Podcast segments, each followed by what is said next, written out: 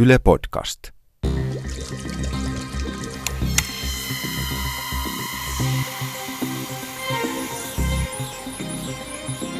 Tiede Ykkönen, Extra. Käymme neljän jakson ajan Suomen punaisen ristin veripalvelussa. Tässä toisessa jaksossa tutustumme verivalmisteisiin. Luovutusveren saajalle ei yleensä anneta koko verta, vaan jotain verijauksia, osa verta. Esimerkiksi niitä verihiutaleita, punasoluja tai plasmaa, niin lääkäri Johanna Kastareen, minkä sortin valmisteita täältä lähtee päivittäin eniten liikkeelle, täältä punaisen ristin veripalvelusta? No ne punasolut on tietyllä tavalla ne meidän yksi päätuote, toinen tärkeä tuote on noin noi verihiutaleet, joita me suoraan toimitetaan sairaaloihin. Mutta punasolu on ehkä se, jota ihmiset yleensä ajattelee, että sain verensiirron, sain, sain punasolun. Se on punainen valmiste, joka sisältää paljon punasoluja ja sen myötä happea kuljettavaa hemoglobiinia ja sitähän käytetään anemian hoitoon, sitä käytetään leikkauksissa, kun on, on vuotanut paljon punasoluvalmisteita saa jopa syntymättömät lapset, eli sikiöille voidaan antaa punasolusiirtoja, jos niitä tarvitaan. Se on tavallaan se semmoinen meidän perustuote. Verihiutaleita lähtee täältä myös päivittäin. Niitä verihiutaleita tarvitaan silloin, kun veren hyytymisessä on ongelmaa ja Syöpäpotilaat on yksi iso ryhmä, jotka tarvitsee leikkauspotilaat, jotka vuotaa paljon ja sitten semmoiset sairaudet, joissa siinä veren hyytymisessä on ongelma. Plasmaa täältä meillä ei lähde suoraan sairaaloihin, vaan plasman suhteen me toimitaan niin, että se toimitetaan meidän yhteistyökumppaneille tuonne Keski-Eurooppaan ja sieltä sitten palautuu plasma lääkevalmisteina, jääplasma lääkevalmisteena ja sitten plasma lääkkeinä, jotka sisältää tiettyjä siitä plasmasta eroteltuja hyytymistekijöitä. Ja näitä tarvitsee muun muassa hemofilia sairastavat, muita tämmöisiä vuotohäiriö tilanteita sairastavat ihmiset ja sitten sitä jääplasmaa tarvitaan isoissa vuototilanteissa korvaamaan sit menetettyjä hyytymistekijöitä. Mitä on jääplasma? Onko se pakastettua plasmaa? joo. Joo, se plasma pakastetaan itse asiassa täällä jo meillä. Ja, ja se jääplasma tarkoittaa sitä, että se on pakastettua veriplasmaa, joka sitten ennen kuin se annetaan potilaalle, niin sitten vasta sulatetaan. Se liikkuu pakastevalmisteena sitten tehtailta meidän kautta sairaaloihin. Kuinka kauan näitä verivalmisteita voi pitää pakkasessa niin, että ne säilyy vielä käyttökelpoisina? No plasmavalmisteita säilyttää useita vuosia, se kestää sen. Ja sitten meillä on semmoinen harvinainen tuote myöskin, jota tarvitaan, eli me pystytään pakastamaan punasoluja. Punasoluja pakastetaan silloin, jos luovuttajalla on joku hyvin harvinainen veriryhmä ja, ja myöskin sitten potilaalla on tietysti tarvi olla se vastaava harvinainen veriryhmä ja meillä saattaa olla tällaisia luovuttajia vaan 1, 2, 3, alle 10 Suomessa. Nykyisin me pystytään pakastamaan ne punasolut, säilyttämään niitä vähintään 10 vuotta. Nykyisin tiedetään, että ne säilyy sen verran, todennäköisesti pidempäänkin, ja sitten sulattamaan tarpeen mukaan silloin, kun potilas tarvitsee. Sitten kun se punasolu sulatetaan, niin miten se tehdään niin, että se lussahda kasaan niin kuin pakasten mansikka? Onko teillä jotain erikoiskonsteja, se, että se rakenne säilyy lääkäri Johanna Kastorien? Joo, se pakastaminen on aika monimutkainen prosessi, mutta se on tämmöinen glyserolipakastaminen, eli, eli siihen laitetaan tiettyjä aineita jo pakkasneste. Kyllä, pakkasneste, joka tavallaan pitää sen punasolun rakenteen, nimittäin niidenhän pitää olla ehjiä ja toimivia siinä vaiheessa, kun ne sulatellaan. Ja sitten se glyseroli pestään sieltä pois ja valmisteet annetaan. Aika huikeeta mun mielestä. Ihan kotioloissa ei kannata pakastaa, ei toimi. Jo kuulostaa aika erikoiselta, että ensin se pakastetaan glyserolissa ja sitten se glyseroli pestään pois niistä punasoluista. Ne punasolut on niin älyttömän pieniä, eikö ne mene siinä niin kuin, ihan kuin lapsipesuveden mukana viemäriin? Joo, ei ne mene. Kyllä meillä on keinot säilyttää siinä valmisteessa ne punasolut. Tämä on suhteellisen uutta teknologiaa. 2010 muistaakseni meillä on aloitettu punasolujen pakastus ja tämä on niin kuin maailmanlaajuisesti semmoinen tapa, millä me pystytään pitämään varastossa hyvin harvinaisia punasolutekijöiden suhteen harvinaisia veriryhmiä. Sanoit tuossa äsken, että niitä punasoluja voidaan antaa myös sikiöille. Minkä takia sikiölle annetaan punasolu? Eikö se ole hengenvaarallista? Keskenmenon riski on melkoinen. No sanotaan niin, että sikiölle annetaan punasoluja silloin, kun se tilanne on hengenvaarallinen sikiölle muuten. Eli ne tilanteet on sellaisia, että lapsi kohdussa on jo anemisoitumassa tai anemisoitunut merkittävästi. Ja, ja silloin se on ihan henkeä pelastava hoito antaa hänelle punasoluja pieni määrä jo kohdun sisäisesti. No, sitten se, kun tässä mainittiin se hemofilia eli verenvuototauti, mistä Queen Victoria, joka nykyään seikkailee tv hänen lapsiin, hänen jälkeläisissään oli sitä ihan Venäjän keisarihuonetta myöten, niin minkä takia sitä ei sitten lääkitä niillä verisoluilla, jotka auttavat verenhyytymistä? Se olisi tietysti aika hankalaa hemofiliapotilailla aina käyttää niin kuin hankalasti säilyttäviä verivalmisteita. Ne plasmalääkkeet sisältää juuri niitä puuttumia hyytymistekijöitä, joita eri vuotohäiriöisillä tavallaan puuttuu. Eli, eli se on ikään kuin täsmähoito. Jos puuttuu tietty tekijä, niin plasmalääkkeeseen pieneen määrään on tiivistetty juuri sitä tekijää, joka minulta puuttuu. Ja sitten se voidaan pistää pienenä annoksena ja sillä saada se hyytymistilanne jälleen niin kuin hallintaan. Onko sitten tuommoinen verenvuototauti nykyään tämmöisissä vauraissa maissa ja Euroopassa mikä ongelma, että ei ole sellaista, ei se ole sellainen kriisitilanne kuin Saarin hovissa 1900-luvun alkupuolella?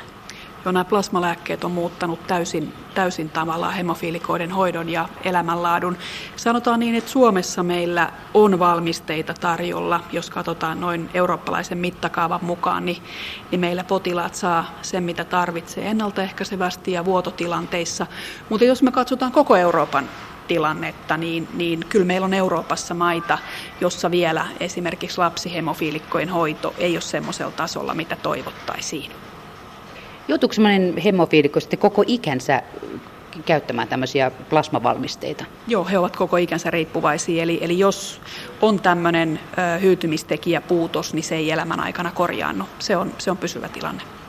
Mitä kaikkea siinä plasmassa on muuta kuin se fysiologinen suolaliuos ja vähän sokeria? No plasmassa on hirveä määrä erilaisia vasta-aineita, mitä me elämän aikana muodostetaan, kaikkia niitä pöpöjä vastaan, mitä me törmätään. Siinä on vasta-aineita nyt sitten myös tiettyjä punasoluja vastaan, luonnollisia punasoluvasta-aineita. Sitten tärkeä asia on juuri nämä hyytymistekijät, ne, jotka niin kuin saa sen veren hyytymään, koaguloimaan. Et mä ajattelen, että se on vähän niin kuin munan valkuaista, joka sitten tuota noin, sisältää sellaisia hyytymiskomponentteja, että, että tarvittaessa se veri hyytyy, mutta se ei saa hyytyä silloin, kun se kiertää meillä verenkierrossa. Miten sitä pystyy säännöstelemään? Jos se kerran on hyytyväkseen, niin kai se hyytyy silloin, kun siltä tuntuu, tai silloin, kun se joku ainepitoisuus nousee riittävästi. No ihmisen tämä hyytymisvuoto systeemi on äärettömän monimutkainen. Eli meillä samanaikaisesti pitää huolehtia siitä, että ei tule hyytymiä ja ei tule vuotoja. Ja, ja se on niin kuin todella monen kemiallisen reaktion yhteissysteemi. Ja me tiedetään semmoisia tilanteita esimerkiksi tuolta niin kuin potilashoidosta, että jos vuotaa todella runsaasti, niin voi joutua tilanteeseen, jos samaan aikaan vuotaa ja tuleekin hyytymiä. Eli tota, miten se järjestetään, niin se, se vaatisi ehkä kolmen päivän kurssin selittää se koko hyytymissysteemi. Se on todella monimutkainen. Hyytymisen ja, ja vuotojärjestelmien yhteispeli on yksi tämmöinen niin kuin valtava verkosto meillä, joka silloin kun meillä ei ole vuotosairautta tai hyytymissairautta, niin toimii ilman, että me itse huomataan mitään tai meidän täytyy itse mitään sille asialle tehdä kun veri on ravinteikasta ainetta ja sitten se on vielä suhtkot lämmintä, semmoista ruumiinlämpöistä ja totta kai se pilaantuu helposti, niin miten se pitää käsitellä, että se on käyttökelpoista eikä pilaannu matkalla sinne käyttökohteeseen? Joo, se luovutettu veri, veri tosiaan jäähdytetään suun, vähän semmoista jääkaappia lämpöisemmäksi kuljetuksessa ja, ja sitten varsinaisesti näitä meidän valmisteita niin varastoidaan hyvinkin tiukkaan tietyissä lämpötiloissa. Eli, eli noi punasolut on tosiaan semmoisessa noin plus kymmenessä asteessa viileähkössä. Plasma säilytään jäädytettynä, jäätyneenä ja sitten nuo trombosyytit taas on, on huoneen lämpöisenä, koska niiden toiminta vaatii sellaista lämpötilaa Se vaikuttaa myös tietysti yksi, yksi asia, miksi niiden säilyvyysaika on niin paljon lyhyempi kuin punasolujen. Verijuutaleet ei säily kuin viisi vuorokautta, punasolut säilyy sen 5-6 viikkoa. Miten siinä veressä voi olla aineita, jotka happanee eri tahtiin, kun se kuitenkin seilaa siellä samassa ihmisessä ja sen saman ihmisen ruumiin lämmössä? No kyse ei ehkä siitä happanemisesta vaan, tai pilaantumisesta, vaan näillä eri soluilla on eri mittainen elämänkaari. Eli, eli verihiutaleita me tuotetaan koko ajan. Se sykli on paljon nopeampi kuin punasolujen. Ja ne on ylipäätään lyhytikäisempiä soluja. Kyllä, ne on nimenomaan lyhytikäisiä soluja, ne verihiutaleet kun se plasma on kuitenkin semmoista laihaa litkua, vaikka siinä onkin niitä vasta-aineita ja kaikkea muuta semmoista tilpehöriä, mutta joskus potilaalle annetaan ihan silkkaa fysiologista suolaliuosta suoneen, niin mikä siinä on ero, koska annetaan plasmaa tilpehöreineen tai sitten pelkkää suolaliuosta, laihaa sellaista? No ehkä tärkein ero on se, että silloin jos on, on äh, vaan tilanne, että ihmisen verivolyymiä, nestevolyymiä pitää lisätä, mulla tulee nyt mieleen vaikka vaikka maratonjuoksun jälkeen, kun ihmiset on täysin kuivuneita, niin silloin riittää, että me korvataan vaan sitä nestettä, sitä verivolyymiä. Mutta sitten jos on sellainen tilanne, että on vuotanut paljon verta leikkauksessa esimerkiksi, niin silloin me ei voida korvata sitä vuotanutta plasmaa pelkästään keittosuolalla, koska se ei vaikuta veren hyytymiseen millään tavalla. Eli, eli ehkä tärkeä ero olisi se, että jos on vuotanut paljon verta ja sen mukana plasmaa, niin silloin saatetaan tarvita myös sitten plasmavalmistetta. Ja muuten vaan kuivuneet ja kuihtuneet, niin saavat, saadaan virkoamaan sille, että annetaan keittosuolaa. Onko se niin, että joku maratonari voi juosta itsensä niin kuiviksi, että siellä on niitä verisoluja ja punasoluja ja verihiutaleita sitten hyvin tiivistynyt, oikein konsentroitunutta plasmaa, kun siitä on se vesi poistunut, niin tota, sitten se hoituu sillä se täyttö, että laitetaan sitten pelkkää vesisuolaliuosta tilalle. Että voiko ihminen oikeasti juosta itsensä niin kuivin kuin rusina? Kyllä voi, joo. Eli voi, voi juosta tai voi hikoilla ihan älyttömästi jossain saunakilpailuissa tai, tai, tai olisin miettinyt vaikka sotilasparaatissa auringossa kuumassa seistessä, niin kyllä siinä tapahtuu juuri näin kuin sanoit, että tavallaan se veren suhde neste ja solut ja plasma, niin se muuttuu, eli sieltä häviää ihan sitä vettä. Ja sitten se korvataan keittosuolalla ja silloin ihminen pärjää, ei me silloin tarvita mitään verensiirtohoitoja. Eikö se ole jo veritulppariski, jos se veri on niin sakeeta, että siitä on liikaa vettä haihtunut pois? No mä luulen, että sitten tarvii mennä aika ekstreemiin, että sit jos siinä tilanteessa yrität voittaa Ranskan ympäriä jo pyöräilyn, että siinä on vielä valtava fyysinen suoritus ja, ja muuta, niin silloin kyllä puhutaan jo tulppariskistä. Mutta että tämmöisessä lainausmerkeissä normaalissa lievässä kuivumassa, niin ei ehdi vielä tulppariski tulla ongelmaksi. Varsinkaan kun lyödään suolavettä suoneen. Joo, juuri näin.